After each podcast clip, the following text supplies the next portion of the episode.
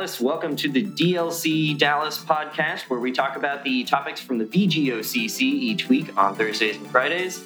We're here on uh, Monday, September 23rd. Is that right? Yeah. Oh, 24th. 24th. I know the podcast is all out of date.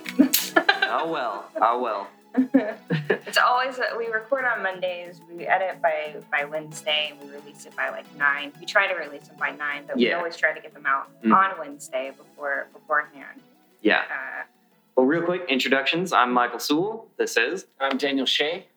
and I'm Rebecca Easton.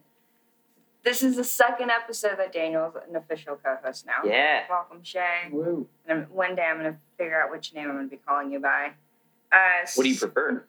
Most people call me Shay. Okay. um, because there are lots of Daniels and not, There not nearly as many Shays. Maybe they're just telling you to shave. Maybe. No, I'm just kidding. Probably It's terrible. should shave. Should I call you Shoe instead? I've been called Shay. there was a Russian professor at the history department that, that called me Dr. Velikanova, if you're out there. I'm still here. so, Russian for a while was good. speaking of nothing to do with Russia at all, uh, so let's get into uh, past events and then we'll talk about upcoming events. So, Sure. past events, uh, not a whole lot going on. It's kind of a slow month, but Industry Giants did happen. Shay and I went, and there was a lot of good talks. So, they started on Friday with, and we have our little thing here, with Stephen Martiniere. Who is this incredible concept artist? A couple of our members were there to either one run the show or just to, because they had a pass and they said he, they saw some of the most beautiful artwork they'd ever seen in a long time. And in particular, in this Discord, people were just freaking out over his book covers. And now all of the writers in our club are like, how do we get him to do our book cover? so put in the hard work, you know? he does beautiful work. Uh, actually, I went to college with his daughter. Oh, yeah. Um, I think it's Martinier. Uh, I'm not entirely sure how to pronounce it. I'm sure he would clarify if he was here. I actually haven't talked to her in a while. I need to see how she's doing. But yeah, beautiful concept art, beautiful artwork. He's always done incredible work. Yes. Uh, so that he was the first talk on Friday. They did that at 7 p.m. until 9 p.m. And then on Saturday they had David Igo. So we didn't make it to all of them. I had family in town, so I didn't make it to all of them. But David Igo, he is from Naughty Dog, and I believe he was also a concept artist. So he was sharing some of the stuff that was going on there. You had Richard Loy, Loys, Loys, L Y O N S. Lions? Lyons, probably Richard Lyons, who oh, I I walked in briefly and I didn't actually get it, but one of our members said they had some extreme thoughts on his content. he wasn't entirely there. Then there was lunch, and that was kind of an interesting affair because they, they they had like it was weird. They had eight lines for to get food, and then they went down to two lines for drinks. So everything slowed down dramatically. Mm. it was so weird. And then there was Leela Ma- Ma- Martinez. Martinez. Yeah, she comes from Mexico City or Mexico, and she was talking about her her entire process. It was, it was really interesting the way that a lot of them did it, is they gave enough of a, of like who they are, and then they kind of moved into their topics. So for her in particular, she was talking about what you do when you're storyboarding, but how you look at things, how to stage a scene, how to take advantage of the foreground and the background that middle ground that a lot of action happens Mhm. in. Right? If you're if you're working with very small space, you want to make use the foreground to make it look bigger than life than it actually is. And so there's a lot of interesting things on there. One of the parts that I said I wanted to find was Old Zilla. So she had three three titles that she'd worked on. One of them was like Duck Duck Goose or something like that. And then like the very last one, it was like a flash for a second, but it's called Old Zilla, which there's a picture now in the Discord. Like Godzilla. And then oh old man. hold on. It goes like it, it says like now with a it goes now with man boobs. He's like holding his back. He's back like, always like leaning on a building. He's like, That's pretty good. back in my day. She went through several iconic movie scenes Oh, though, yes. and showed some design principles that went into them and like how Mhm. everything's very, very intentional, keeping the eyes moving as little as possible when you're changing Right, the right. scenes and stuff. like Probably the T two chase was a lot of fun to go through, and Yeah, there was a there's another one. Oh, shoot, the one that caught my attention was the dialogue section, and when she's sharing a lot of the dialogue and how that uh, and how a lot of people don't want to do dialogue scenes because it's very very boring. And when I when I mention dialogue scenes, I mean not like person talking and running at the same time, but it's often when the person is going like they're sharing monologues, Right. And they're sitting down, and it's just a very stationary scene a lot of people don't like to choreograph those or deal with them because it's just it's kind of boring and dry but you have to figure out as a storyboard artist or as the director on how to like liven up that scene Right. and that's that's kind of what she went through on that was she did in particular mission impossible where they're in the like aquarium space at, at a restaurant that's got a lot of fish in it. And she was walking through on like the different cuts that they were using the different kind of camera angles to add life into the scene. So it was really cool. Then there was brian godwin. He's a vfx and he went into more about ooh, studios and how to set up a studio and, hmm. and pretty much the business side of things. I didn't stick around for that because i was done with business for the week I was like- I was done with that and then Ron Clements, and that's the one that definitely had the biggest turnout because it was the last talk of the entire thing. It was both design, big design conference, and the Right, Giants right. together, and they had a lot of cross pollination. Uh, Ron Clements, he's the mastermind or one of the masterminds behind The Little Mermaid and that whole series of, of stuff. So if you know a little bit about Disney history, you know that they've they've had some up and downs prior to becoming the giants that they are. And around the time that they were starting to see a decline, this is after like Sleeping Beauty and uh, Snow White, right? That series, they re- they managed to revive themselves around Little Mermaid. So Little Mermaid, uh, Beauty and the Beauty and the Beast. Beast, Aladdin, those mo- those movies kind of breathe life back into what Mhm. Disneyland is, and ever since then, it's just kind of held on. Into what Disney is, you mean? Yeah, yeah, that's yeah, what. not I what. Disneyland is. No, no, no. Into what Disney is. Did I say Disneyland? Yeah. My bad. Um, I've well, I mean, it probably also breathed life. I into mean, yeah. I, I, I went. I've been to Disneyland and Disney World. I've never been to either one. I very, very like we weren't super flush for cash growing up, but we found ways. Uh, so it was really we found ways. We Found a couple of handguns and we got in. Pull the fence. Yeah. So we just break down the front gate and just walked in like we owned the place. That's how you do it. So, anyways, so he went through, and his was a great mixture of animation, uh, just the history of animation from his point of view and where he started when he was like 14, 15 years old, doing it on like little film reels, and growing up to become like the one of the powerhouses behind a lot of Disney success. And he he hit things on like what was the one that you were super excited about? Um, Um, he, he Under the a- Sea. Yeah, he showed a video of like some preliminary artwork uh, of Little Mermaid, and it was Howard Ashman singing, uh, and Howard Ashman is one of my heroes, singing Under the Sea uh, after I guess he and Alan Menken first wrote it, and that was really cool. I, I teared up a little. I said, "Oh yes, and he uh, sped through the making of Moana a little, but it, he got through enough to show you like how. So when Moana, Moana came out, there was like that whole yelling about cultural appropriations and everything, but he actually showed the entire process in where they went and really learned about the entirety of that culture Mhm. before they they did that, and that at every step of the way they would always show it back to the people that they they spoke with the most and get their feedback. And if it worked, they would keep it. If it didn't, they would actually look at ways of changing it. So they took took to heart very much that they were representing a culture. They wanted to do it right. Yeah. And like he says, it's one of the first and only movies that one well, not only it's one of the first movies that was dubbed in Tahiti. Uh, yes. I forget what the language is. It's one of the first animated films. Yeah, to be to be Translated into Tahiti. yeah, into the actual language of the islands that they were looking at visiting. So that was really cool. Um, that was really cool. And that about wraps it up. They had an after party and everything where you can go and meet ev- any of the talents that they were able to bring, uh, some that could stick around. uh, one more thing about about Steph Steven there is he was actually also a part of Artist Alley, and so you could go and buy a lot of his prints, if you're interested in it.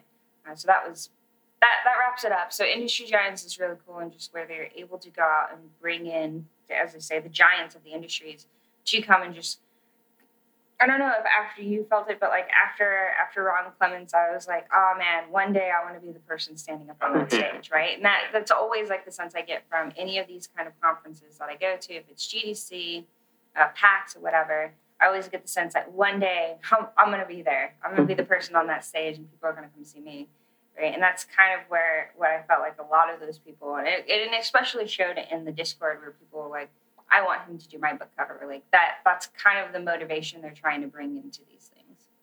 One of, one of the other things uh, Ron Clements showed that I thought was just a hoot.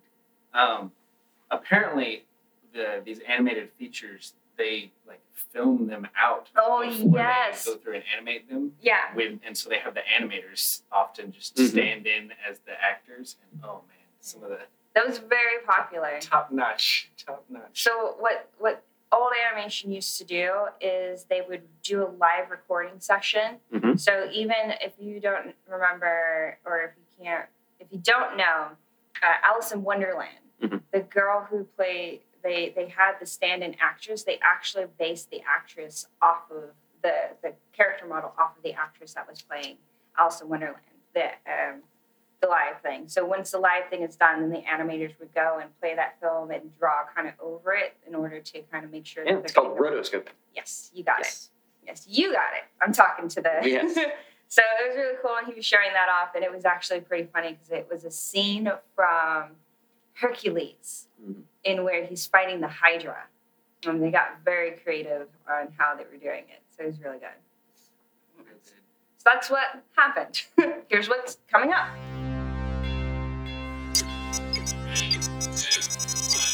Upcoming events. Upcoming events. Upcoming events. Upcoming events. Upcoming events. Upcoming events.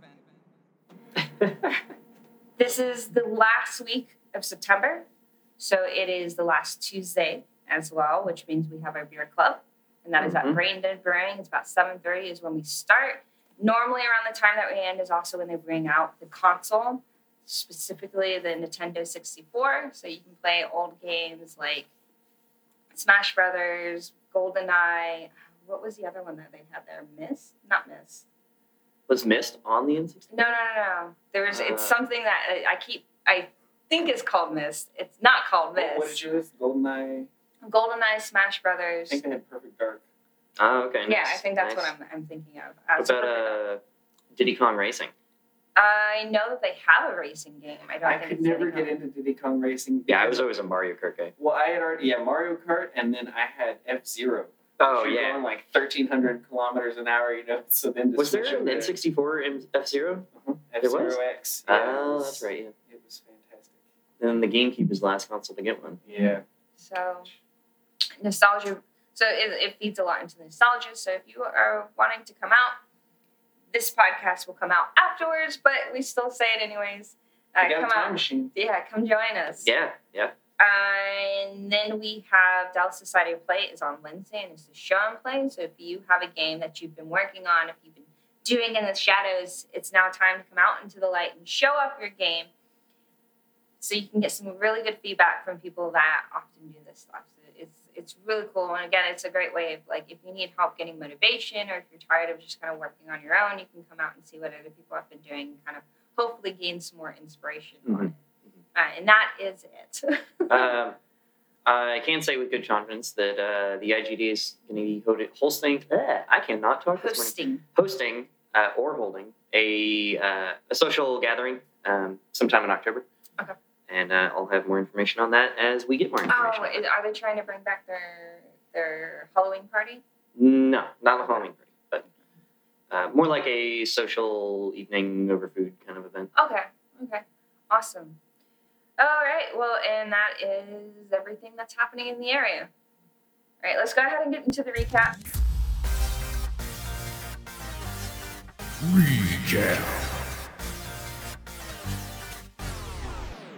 Again, it's a very slow because we're getting into once holidays pick up. So I'm talking like November and December, we're going to start seeing a heck of a lot of, of news coming out uh, on games that are going to be released because there's a lot of games that come out around the holidays. Uh, so here are some of the things that we cover. So this one is from Gamasutra. It is less than two years VR games. Uh, blah, blah, blah, Sorry, I had to start loading. in less than two two years, uh, in VR game, I expect you to die surpasses three million in revenue. So the makers Schell Games, when they created their game, what it was released in 2016. What was the game called again? Uh, I expect you to die. Okay. I expect you to die. It's called the VR game, and it, if you guys haven't played it, if you haven't played it or haven't seen it before, you are playing as a spy who gets into a lot of trouble, and you have to constantly escape. So think of it as just like in a giant escape room Mm-hmm. game that you're playing, and that's that's essentially it. So they've made three million dollars since they launched in 2016, just off of this title alone. That's I good. believe it was first released on the Oculus, and then it was released on PlayStation VR and Vive, Vive, the Vive. So they, they had a really good year, and that kind of I, I haven't heard of another VR title that that's gained that amount of success. I know there's a lot. I, I know with with the addition of PlayStation VR and stuff like that, which my roommates bought recently. We're, now I have PlayStation VR. Uh, It's it's kind of interesting to see is the space going to explode now that it's far more affordable depending on what you're going for, like the the Rift or the V PlayStation. Yeah, yeah. Uh, it's it's definitely interesting uh, because the PSVR still is is expensive, right? Um, Like it is on the more affordable side for sure, mhm. but it's still about the same cost as a full PlayStation itself. Oh, so you have to essentially pay double to also have the VR. So it's it's still a barrier to entry. Uh, but I am interested to see which games are uh, really hitting up right now. I know um, VR chat is really big, Mhm. especially on the the Vive and the Rift on PC. Um, shoot, what was the game? Super Hot That- VR. That's it. Yeah. Yeah, Super Hot is on all of the VR platforms, and that is an excellent VR game. If you've ever uh, tried that one, it's it's a ton of fun.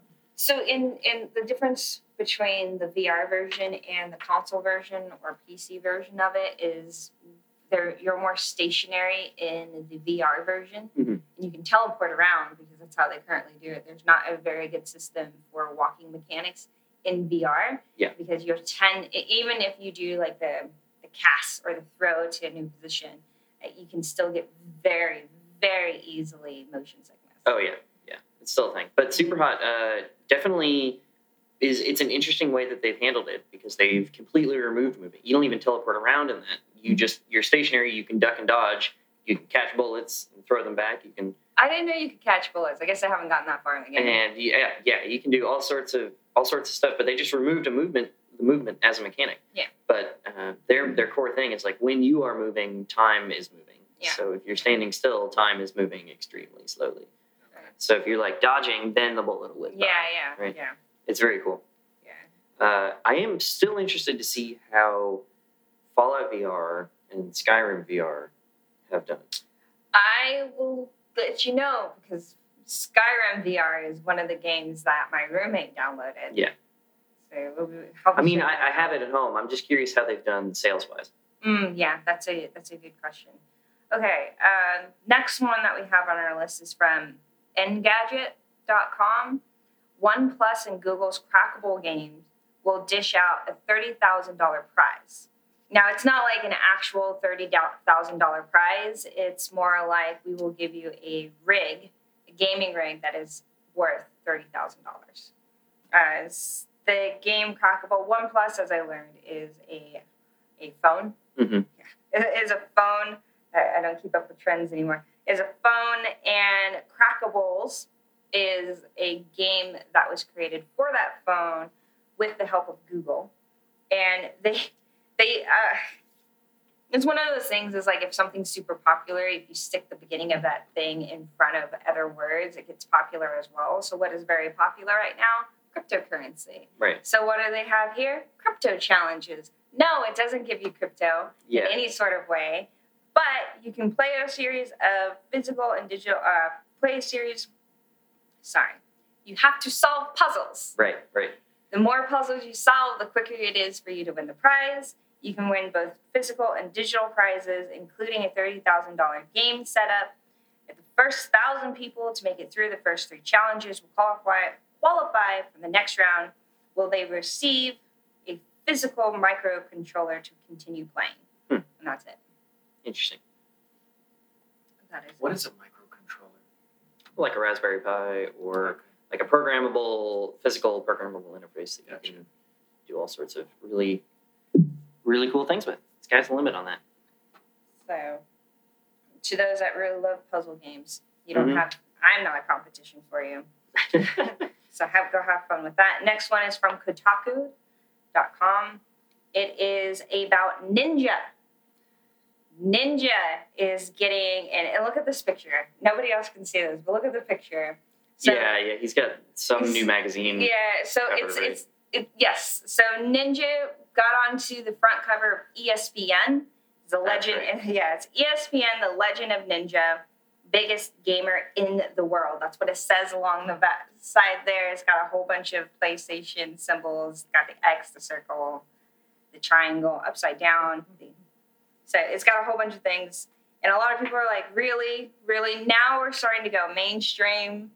Right. It was just it's it's interesting because that picture of him is very much like the the hero. Like you just it, it's just a headshot, but I Right, feel like right. if you were to like ex, like pan out, he'd be like standing in that classic hero pose. So that's that's a thing. Congrats to him though. Yeah. Awesome job. Your career is taking off. But you gotta know Korea's looking at that and like, we've been doing this for years, guys. Oh yeah, yeah. Well, ESPN isn't as much of a thing in, in Korea, is it? Right. No, this is clearly way more. Right. Like you, you got to look at that as in like. Uh, thank you for bringing that up. There's a very, very clear cultural difference between how other countries approach gaming and how we approach gaming. We're just now kind of getting into into like esports, and, and it's becoming. It's now becoming popular here. Right, versus in South Korea, where the moment Star, it seems like the moment StarCraft came into existence, that's when their their stuff Yeah. started taking off. Well, I think the only reason the Ninja got so big was because of how big Fortnite got. Mm. Uh, and I found Not some, some that. cool numbers, but in August alone, Fortnite hit 80 million users. Right. Well, his his claim to fame wasn't just that. Right. He's been streaming since Halo. well, no, no, no. Stuff, but- His claim to fame happened when he played with Drake. It, he he's the gamer that played with Drake, and after that, Drake started bringing on other celebrities to get involved in Fortnite, and that's when his career started to see like this big explosion. It was just like a happy coincidence that that Drake was playing while he was playing. The two were just getting Mhm, along. mhm. Uh, so that's I wonder if that would keep happening with Drake, considering all of his scandals lately. so we're about to get into like the scandal portion of this soon. We've got like two more, one, two more before we go, three more before we get into like the whole scandal thing, uh, scandal stuff here. But so Scandalous. yeah, Mm, so mm. super super awesome that we're seeing like kind of the new era of gamers because you have the industry is is one thing, but then you also have to look at the consumer side, and now we're seeing consumers that are just their careers are taking off because they're playing games, Mhm. right? Uh, so awesome job to him.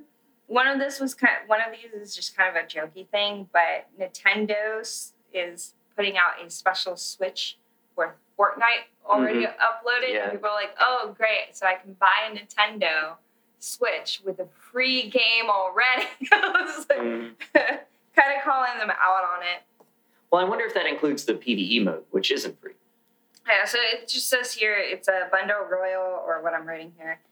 Uh, in-game has includes special in-game items, a thousand V bucks, and will make the jump into stores and uh, on the fifth of October. I wonder how many people will buy that just for the unique skins that you can only get from that version. Hmm. That's a good question. I don't know of anybody that that did the. So when the Note Nine was coming Mhm. out, yes, when the Note Nine was coming out, there was a special on where I can't remember who was the carrier, but if you or- pre-ordered the Note Nine, you got a special skin with it For, for Fortnite. for Fortnite? Yeah. Huh. I don't remember that. I don't. I don't know. That was one of the things that I. I bet that pushed a few units. You said unit. Cool. Done with both of you. The next one on here is PlayStation PlayStation Classic. So like Yes. the- so you have the NES Classic. What was the other one? The SNES Classic. yeah, the SNES Classic, and now we're getting the PlayStation Classic, I hope it has a Which- pop top. Which is I loaded, they can't put anything in it because it's small. which is preloaded. I don't know. I'll, I'll get to that in a second. Which is preloaded with 20 games. And it's, do you remember the little disc game disc that like what was it? It was The like a happy had like yeah, it was yeah. GameCube had one, and then there's like so didn't some of them come in like a Happy Meal at one point in time? Uh, I don't remember that. Oh man, or was that when I was living on Guam? It was totally when I was living on Guam. I mean, I used to get like, like sometimes a PlayStation disc would come in the mail with like a demo on it. You know, like those AOL discs that Yeah. everybody used to get. Yeah. yeah. Get one like that, but Yeah, that they had PlayStation Magazine mm, came with mhm. demo discs too. yeah, that's right. And that was that was kind of used by Twitter. But to answer Oh. your question, uh, no, the lid doesn't open, but it does have the buttons, and they, they feel like the buttons. but it's like a small. It's they've only announced like five games so far. It's like FF7 and a couple others that I'm not as familiar with. If you want to find out more on that, you can go to blog.us.playstation.com. Mhm. It's called Introducing Place uh, Introducing PlayStation Classic with 20 preloaded games. Then we also have Kotaku's covered with the weather, weather channel. I actually saw this clip while I was sitting at work. I turned and one of the guys constantly has a TV going, and he had the weather channel. I turned and I went, "Oh, that's super cool!" Because there is what they did is this. The Weather Channel often uses green screen, Yeah, yeah, but this time they had like a very realistic simulation of mm-hmm. what happens as it starts flooding. And while the guy's sitting there, there's like you can see like a quarter of just like a flood behind him and rising up and like cars Yeah, and stuff going up. And it's really cool looking. As it turns out, that is powered by the Unreal Engine. So that entire thing, and this is, it was the Weather Channel is not known for its awesome visuals, but this time that was pretty sweet, and it's just kind of showing how prevalent now Yeah, kind of yeah. our engines are becoming. It started out just for gaming, and now we're starting to see it used in different applications. That's really cool. yeah. It's it's so fast to work with a with a real time render engine like Unreal that like even film companies are moving into that avenue. Right? Mhm. Yeah. So that was really cool. Uh, again, that was Ko- Kotaku. If you would like to see it, you can kind of check uh, the article is titled "What Started Out as a Typical Weather Channel Hurricane Report Turned into Blah Blah Blah." Okay, uh, that was really cool. Blah blah blah. blah blah blah. That, is, that was really cool. So that was that's something that's kind of interesting. We interesting. should release a glossary, DLC glossary. then you can know what blah blah blah is. yeah, welcome to download. that should be the title of the episode. downloadable coffee. All right, so we were talking again a little bit about like not so much scandals, but things that are going on in the industry. Um, and every now and then we'll hear like a studio that is shutting down and, and stuff. Uh, the latest studio that's kind of gotten caught up in, uh, and, and including controversies, so saying things like what happened with Riot, the breaking open of their toxic culture. Um, so, kind of following along that theme theme line, the next one on the hit list, Telltales. Telltales? Telltale Games. Telltale games. I cannot for the Yeah, life. but I mean, there theirs isn't a controversy like it's like not well, riots. it's a yes, you're right. It's not entirely like a controversy like that, but it, it's just kind of like the opening of a whole bunch of things. So, first part in here is talking about their toxic. Uh, it's again, it, this one's done by The Verge. Uh, Telltale game developers lay off toxic video game industry. That's what it says. But toxic management costs an award-winning game studio its best developers. Oh yeah, that was an article uh, a little while back. Yeah, so this is this is an this this article was done a while ago, um, but this is kind of like the oh, the beginning of the end kind of thing, and where the it it talks about kind of their practices. So The article talks a lot about their practices, how they went from developing original IP to turning and developing off of existing IPs. And we were talking a little bit about this before you showed up, which I wish we were recording it because it was uh, some good things, and I'm not going to remember them now. But it's a lot of This is a tribute to the greatest and best song in the world. Yeah. you never heard of. Uh, so there, there were some things in there in in the article talking about how oftentimes they would set up a ridiculous deadline, then they would hire a whole bunch of people on to fulfill that deadline, and then in some cases, if they didn't have another project they could put these people on, they would just release them, Mhm. right? And in in doing so, what happened with them is they saw an explosion, like an a, a meter me, meteoritic meter Meteoric. thank you rise and and just success right once once they had huge success with the walking dead?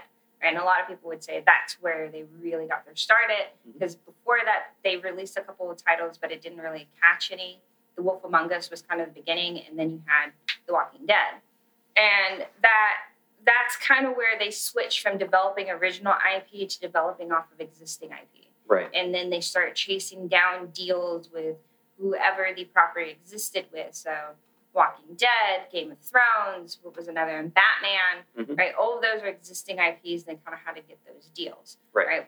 On the downside of it, those games weren't as well received as The Walking Dead was, and they start to see their deals start drying up because they didn't have any other existing titles that really are floating or original IPs that can float them in between those Right.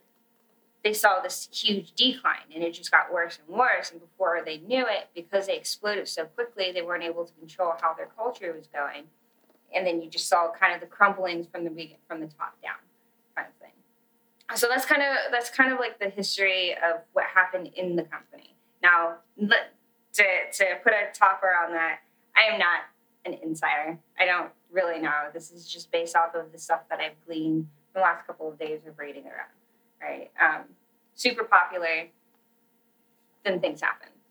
Um, what are you guys looking at? Matt, Matt's over there, but he's not looking.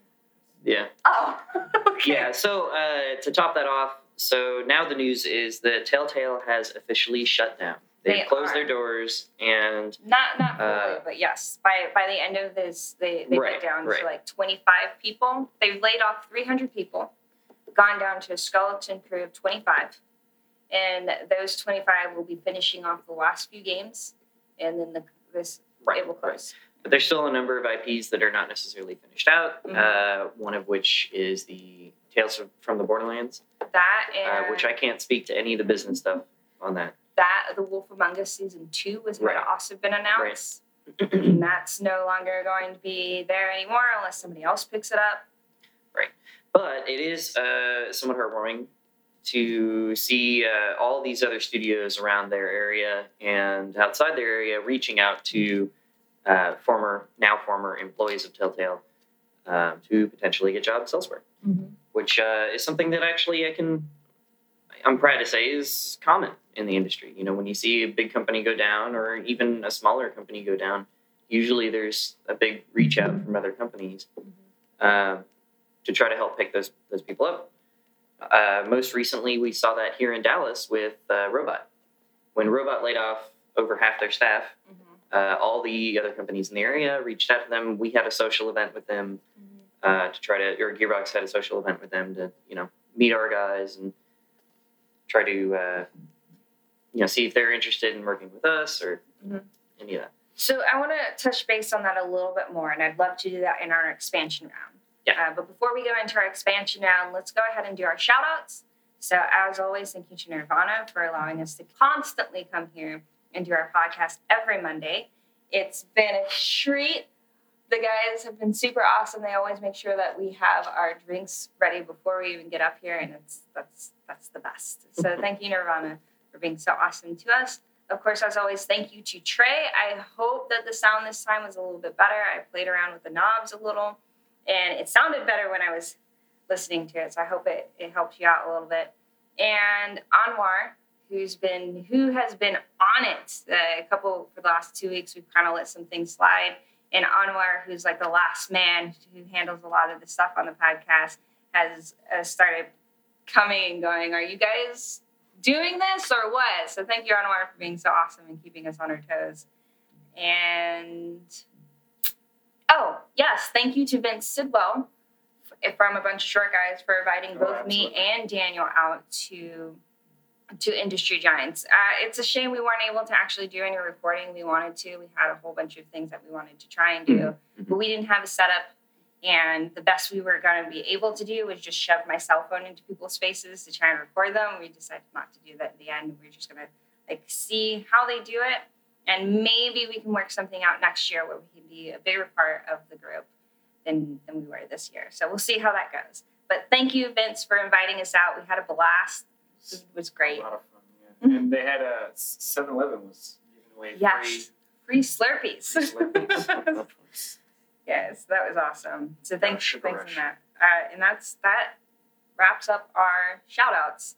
So let's go ahead and get into our expansion topic. This is where we're talking about something either we're expanding on something in the list that the that the club members have given us or a topic that we haven't been able to like bring. This is where we talk about it now. In this case, our topic is about what is happens once a studio closes down, Mhm. right? Now you said, Michael, that a lot of studios kind of step up. They say, "Hey, we've got a lot of roles here. For those of you that have just been recently let go, come on in. Let's try out." Yeah. Right?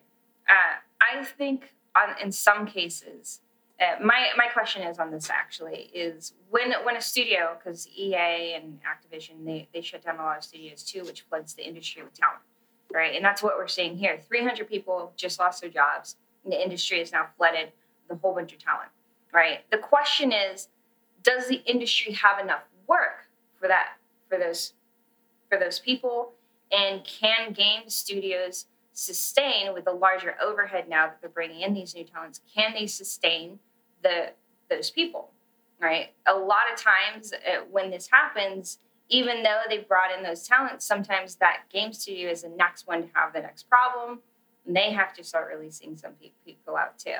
Right, but I think that's a that's a false association to say that like just because they picked up all that talent from one studio, oh no, no that's not that what that's i meant Mm-mm. or or that one who helps another studio is now destined to be the next oh one no to that's not what i was right? trying to get at There's there's no association with that Mhm. whatsoever, right? Like any studio that falters has its own mm-hmm. own problems that have ca- caused their own you know issues, Right. Um, but I mean, it is definitely a valid question. You know how it it makes it uh, feel like it's harder to break into the industry when you see these big companies implode because, as you said, they're flooded with talent, right? Mhm. Um, it's also not necessarily the case that like positions that were going to be filled uh, are suddenly not going or are suddenly uh, being filled exclusively by the talent from other studios. Um, a lot of times, like we we have a program up at Gearbox for uh, hiring talent, even though there's no position available for it, because it's a what what they would call an opportunity hire. Mhm. Like it's the opportunity to bring somebody very talented on to help upgrade our team and make our team better, right? Um, and it's also like a question of uh, which roles they're they're filling. Mhm.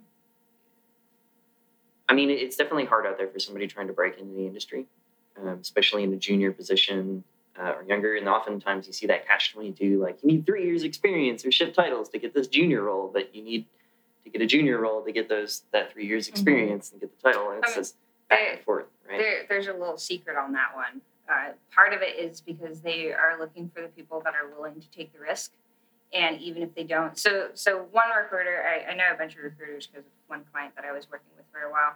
One of the reasons why they put like that three years Mhm. Need to have a game thing is because they want to put that gate there to see if anybody's willing to chance it, anyways. That they don't, right? Because the people that are the bravest are going to be the ones that try. Yeah. And they're often also the ones that are going to work the hardest for you at that point because then they have something to prove too. Right, right. Um, so that it's kind of like a, a little like we don't want to be flooded by just opening and saying we have a junior position. We want people to actually think about it first, right. kind of thing. But also with game dev, it's it's pretty hard. It, Mhm. it can be particularly hard. So even those junior roles, they want to hire somebody who's gone through the process of shipping games before. Mhm. Uh, like they often say, oh, you know, somebody will talk about their past experience and they'll say like, oh, I cut my teeth on such and such project, and it it's really like that. Like it's it's a brutal experience the first few games that you're going through. Right, right. Right. I, I want to also touch on the flip side of that, so we have two conversations on the, on this. Is if they're unable to get a job in another company, what is an alternative for them? For those that want to still make games, they're going to still make games, right? And they'll go into the indie space.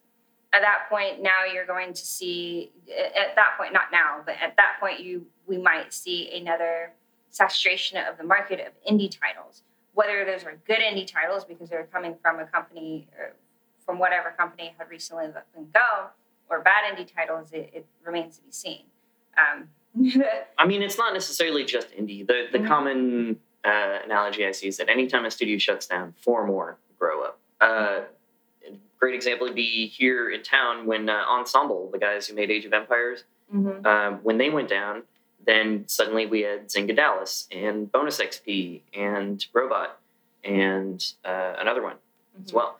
And you know, some of those have since moved on, Mhm. broken apart, some other things, Mhm. right? But other ones have done really well. Mhm. Zynga Dallas was huge for a while, and that was a bunch of ex ensemble people starting out. Uh, what, what is the other one? Playful Corp Oh, here in town. They did Lucky's Tale. We talked Okay. about that Yeah, recently. yeah, yeah. Uh, a couple other games. So, I guess I don't feel like it's necessarily the case that it's going to be harder for somebody trying to break in the industry uh, because another studio closed down. I don't think that's what I was trying to get at. It's more along the lines of is there enough work for everybody to go around? Right? And that, that's the real question. Is there enough work for every for for everybody? And I don't feel like there is.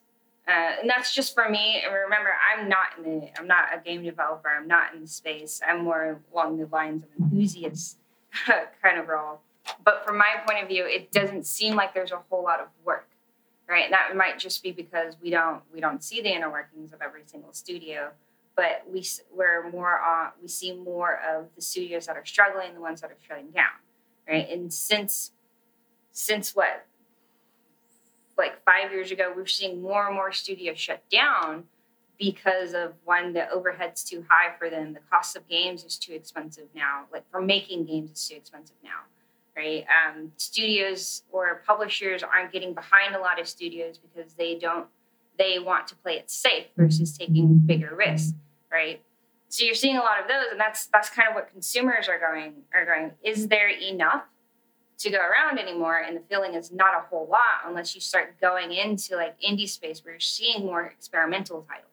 Well, I don't think that's necessarily exclusively the case, but Mhm. but it can be. And oftentimes, a lot of people, when a studio shuts down, they form an indie studio. It's not because they couldn't find work elsewhere. Oh yeah, It's because they they want to try running something themselves and seeing seeing that side of it, right? Um, but also, I feel like there's kind of a bit of a journalism discrepancy here. Like you always hear about the problems, and you always hear about a studio shutting down, but you don't hear about the new studios that come up, right? well yeah, but how are you supposed to hear about them?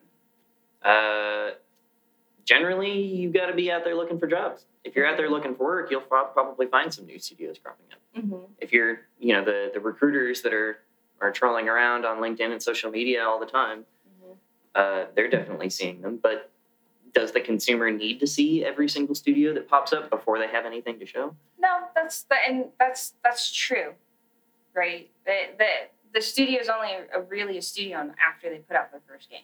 Before that, they're just a bunch of people kind of working together. Right. Right. So once a once a game is put out, then they're, then they're much more viable to be that. And I agree on that on that notion, right? But I also know a lot of people, in particular, like me. I love knowing about like the behind the scenes, right? That's that's how it's like a like I said earlier, I, I followed a lot of like behind the scenes on some Disney things, Mhm. and uh, there's like some titles uh, for some industry or some studios that I that I learned some behind the scenes stuff. I like that kind of thing, so I'm gonna find it. I'm gonna go searching for it. I don't think that's always the case with people, but for me, that would be right. So I would love to figure out, learn like from day one what a studio goes through to that final make because at that time and this is something that even my company is starting to do is sharing your journey from day one to where you are from the day you re- to the day you, up to releasing is incredible right because they start sharing idea or sharing their journey and like the struggles that they had Right, right. things like, oh, we mismanaged the project, but then we hired this guy who actually knows how to handle project, and now the scope creep that we had happening is gone. That's amazing, right? Or it's more under, or it's under control now. And I love, I love hearing those kinds of things. Sure. So Yeah. I guess for me, uh, I would, and for when we go back to journalistic things, yeah, I don't think people like Kotaku or anybody or Gamasutra are really going to be following that kind of stuff. Well, Gamasutra is more like industry people coming in and sharing news. Yeah. Um, But it's people like Kotaku, I don't think it is. So it falls back onto the developers themselves to actually put that kind of stuff out there. And coming from like marketing, I think it would be smart for small studios that are just starting out to actually start putting that kind of content out there. One, it kind of starts to get uh, what I call the hype train. It starts to build your hype train. And if you're not doing that, if you're just quietly developing in silence and then release your game, Right, and we see that often with indie Yeah. titles where you know the marketing like clearly was under uh, undervalued, Oh, right, and yeah. then the game doesn't do well because of it, uh, because it just kind of popped up out of nowhere, and then But- nobody knew what it was. But right? if you're talking about But- something that's easy to do, just doing a small development blog, and I'm not talking about doing it every single day or doing it every single week, doing it once a month is more than enough. Right. Most studios, when they're hiring early on, they're not focusing time on that Mhm. uh, because they need to they need to hire, you know, multi-talented, high-value people Mhm. to cover multiple roles, and often they don't have they don't place value in that kind of thing early on, Mhm. right? Until they're they're getting to that point where they're they start to have things to show. Mhm. Uh, but back bringing it back to the the topic of you know all the talent that's spread out when a studio closes. You know, we do have sister industries, parallel industries. Mhm. You know, we've got the movie industry, the film industry, and the animation film industry, Mhm. right? Uh, and even the TV industry. And people bounce between those industries pretty often. Mhm. Um, we've, Depending we've on hired, what your, your, Right. your yeah. well, we've we've had producers go to uh, uh, HBO. We've had uh, people from Weta come into games. Uh, people, you know, animators can can move between industries pretty easily, but so can writers. Uh, writers, producers, animators, artists, especially, and designers have different avenues and different industries that they can jump into and out of if they want to, right? Um, and programmers, especially. There's always work for programmers oh yeah. right? So, the I guess the question is like, is there enough game work for everybody? Mhm. Maybe not. Maybe if you want to, like, you're, you want to stay in games no matter what, then you kind of got to forge your own path Mhm. a little bit, right? As you're as you're saying with the indie teams, but there's definitely work that would fit their skill sets. Oh yeah, no, and I, I agree on that one. That's not what I wasn't looking at. Like Yeah, I'm yeah. looking strictly in the industry itself. Right, I know about all the other things. I, Right, I, right. I understand that. Like there, it's easy. And to to your thing is on like people jumping in and out of the industry. There's a lot of people that are in games that don't like that. They don't like uh, the fact that there's a guy who wrote like a really awesome film coming into working with games, and that might be the first time. Well, then that's bigoted. Right. Yeah. Well, meh, right. But you're you're also looking at like the people that are because writing for film and writing for games is two different things, right? And you and you if you go to somebody who's spent a lot of time just figuring out how to write for games and they lose it to the person that's only ever done a film, well then it's down to the then they look at the game company itself and go, they don't want to hire people that actually know. They just want to hire somebody with a with a, a name now. Well, it's not necessarily about that. It's oftentimes it's more about uh, bringing in new perspectives, which Mhm. is sorely needed everywhere in the industry. And, and I, I understand that. I'm just saying from from like a different point of view for other people, it's like, well, now now you have these people. We're already struggling to get the work that we want, and we've spent our entire time, our entire lives, figuring out how to do it for games. And then somebody who's never really, who's maybe p- picked up Call of Duty, is suddenly developing on a AAA game. So, so I can see from from that, and I understand what you're coming where you're coming from. I feel like that's a very naive uh, viewpoint. Mhm, If somebody is, is really feeling that way about somebody else jumping in to mhm, one of those roles, that's a very shallow viewpoint to look at it from. mhm. That's my opinion. no, no. I, I was like, I was like, okay. I'm, I've just heard both sides of it. To be honest, I've always heard both sides of it. Like, oh, I could have done better on that because I know how to how to write or how to do the animation or whatever for it. On on that note, you also mentioned about going uh, industry people going out. I met a lady who was talking about how the movie industry is trying to is trying to learn VR to bring in uh, to open essentially up a new space for movies to be done. And if they're successful in that, awesome. We are also seeing people that are leaving the industry to go and develop on new technology, things like AR, right? AR is still fairly a fairly new field, and now you're also bringing in mixed reality, Mhm. right? And figuring out how to take advantage of that for multiple. Then you're also seeing uh, instances and where some developers are creating technology that can help real world solutions. Uh, In the case of like Rob Atkins, I think was was one person. So Rob Atkins was at Industry Giants and he was talking about how the game that he made or some of the games that they're kind of putting together are games that will help solve real world solutions, things like how to cure cancer and, and such. Um, so you you see that kind of stuff. That's really cool when you see the talent going from from just making something like a tall tale game to doing something that could potentially have real world impact. Yeah, that's really cool. So that those are other like I, I get where you're coming from, and there's Mhm. all these other avenues, and there are avenues that other people don't really think about, like develop and how to use games. And then you have others that are learning and figuring out how to teach children STEM real easy Right. through the use of technology. Right. And that's those those I don't feel like get enough of attention until something majorly explodes and then they hear then then you see it on CNN and then people are like, Oh, it got on CNN, now we need to cover it kind of thing. Mm-hmm. Well, and the, I think one of the other things to consider is, like you said, Fortnite just hit 80 million players. That's not a game that needs. Oh, they, million. they've hit much higher. Just August alone, they had 80 million 80 players. August, okay, but that's not a game that needs that many players to sustain itself. So there's work elsewhere to siphon off some of those Mhm. players, right? Like, Right. And it also means that, that now, because of their success, Epic it has the ability and they are in a position where they can bring on literally hundreds more people and start new projects or have them work on new advancements for their engine or work in parallel with these other industries to help support those new efforts in those other industries, right? Mhm. So, it, in wrapping up, so we're just going to put a nice little tiny bow on this because we're kind of getting down to the last few few minutes of this. Mhm. Um, to wrap it up, it's sad.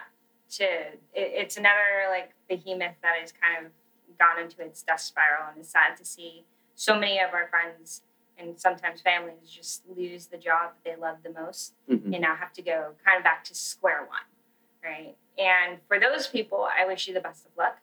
I know that they'll either choose, they'll either leave games and go and do something awesome in, in, in another space, or they're going to create a game themselves, or they're going to join an awesome studio like Gearbox or, or Bethesda. Start a new one called Square One. Boo.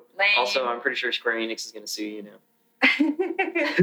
So- all the business I gave them in the 90s. should be thanking me. So I, it, it's going to be interesting to see what's going to happen happen after this. Uh, for a lot of these people, where where they're going to go, if there's going to be, if we're going to see kind of a ripple effect out of this of just new, uh, new indie games done by people that have worked at Telltale, Telltale, Telltale, Telltale, Telltale Thank you. games. so I, We yeah. will be releasing a glossary maybe, maybe in a month or two. Yeah, we'll, we'll get used to glossaries at some point. Look It'll for be there. rumples, Ugh, blah, blah, yeah. blah. What Yeah. else? Yeah. Uh, Mike Ray Fight Night. Did you do that? So, all right. Well, that's all the time we have. Remember, you can join our conversation on Discord or Facebook, both of which, and Meetup, which is both of which are called VGOCC. You can also come to any of our events that we're having. We're, we're usually Thursdays and Fridays. Thursday, we're at Whole Foods and Runner Road. On Fridays, we're at Nerdvana. Uh, and both clubs start at 8 a.m. Hope to see you guys soon. Have a great morning. Thanks, guys. didn't have to do it, but you did it. You did it. You it.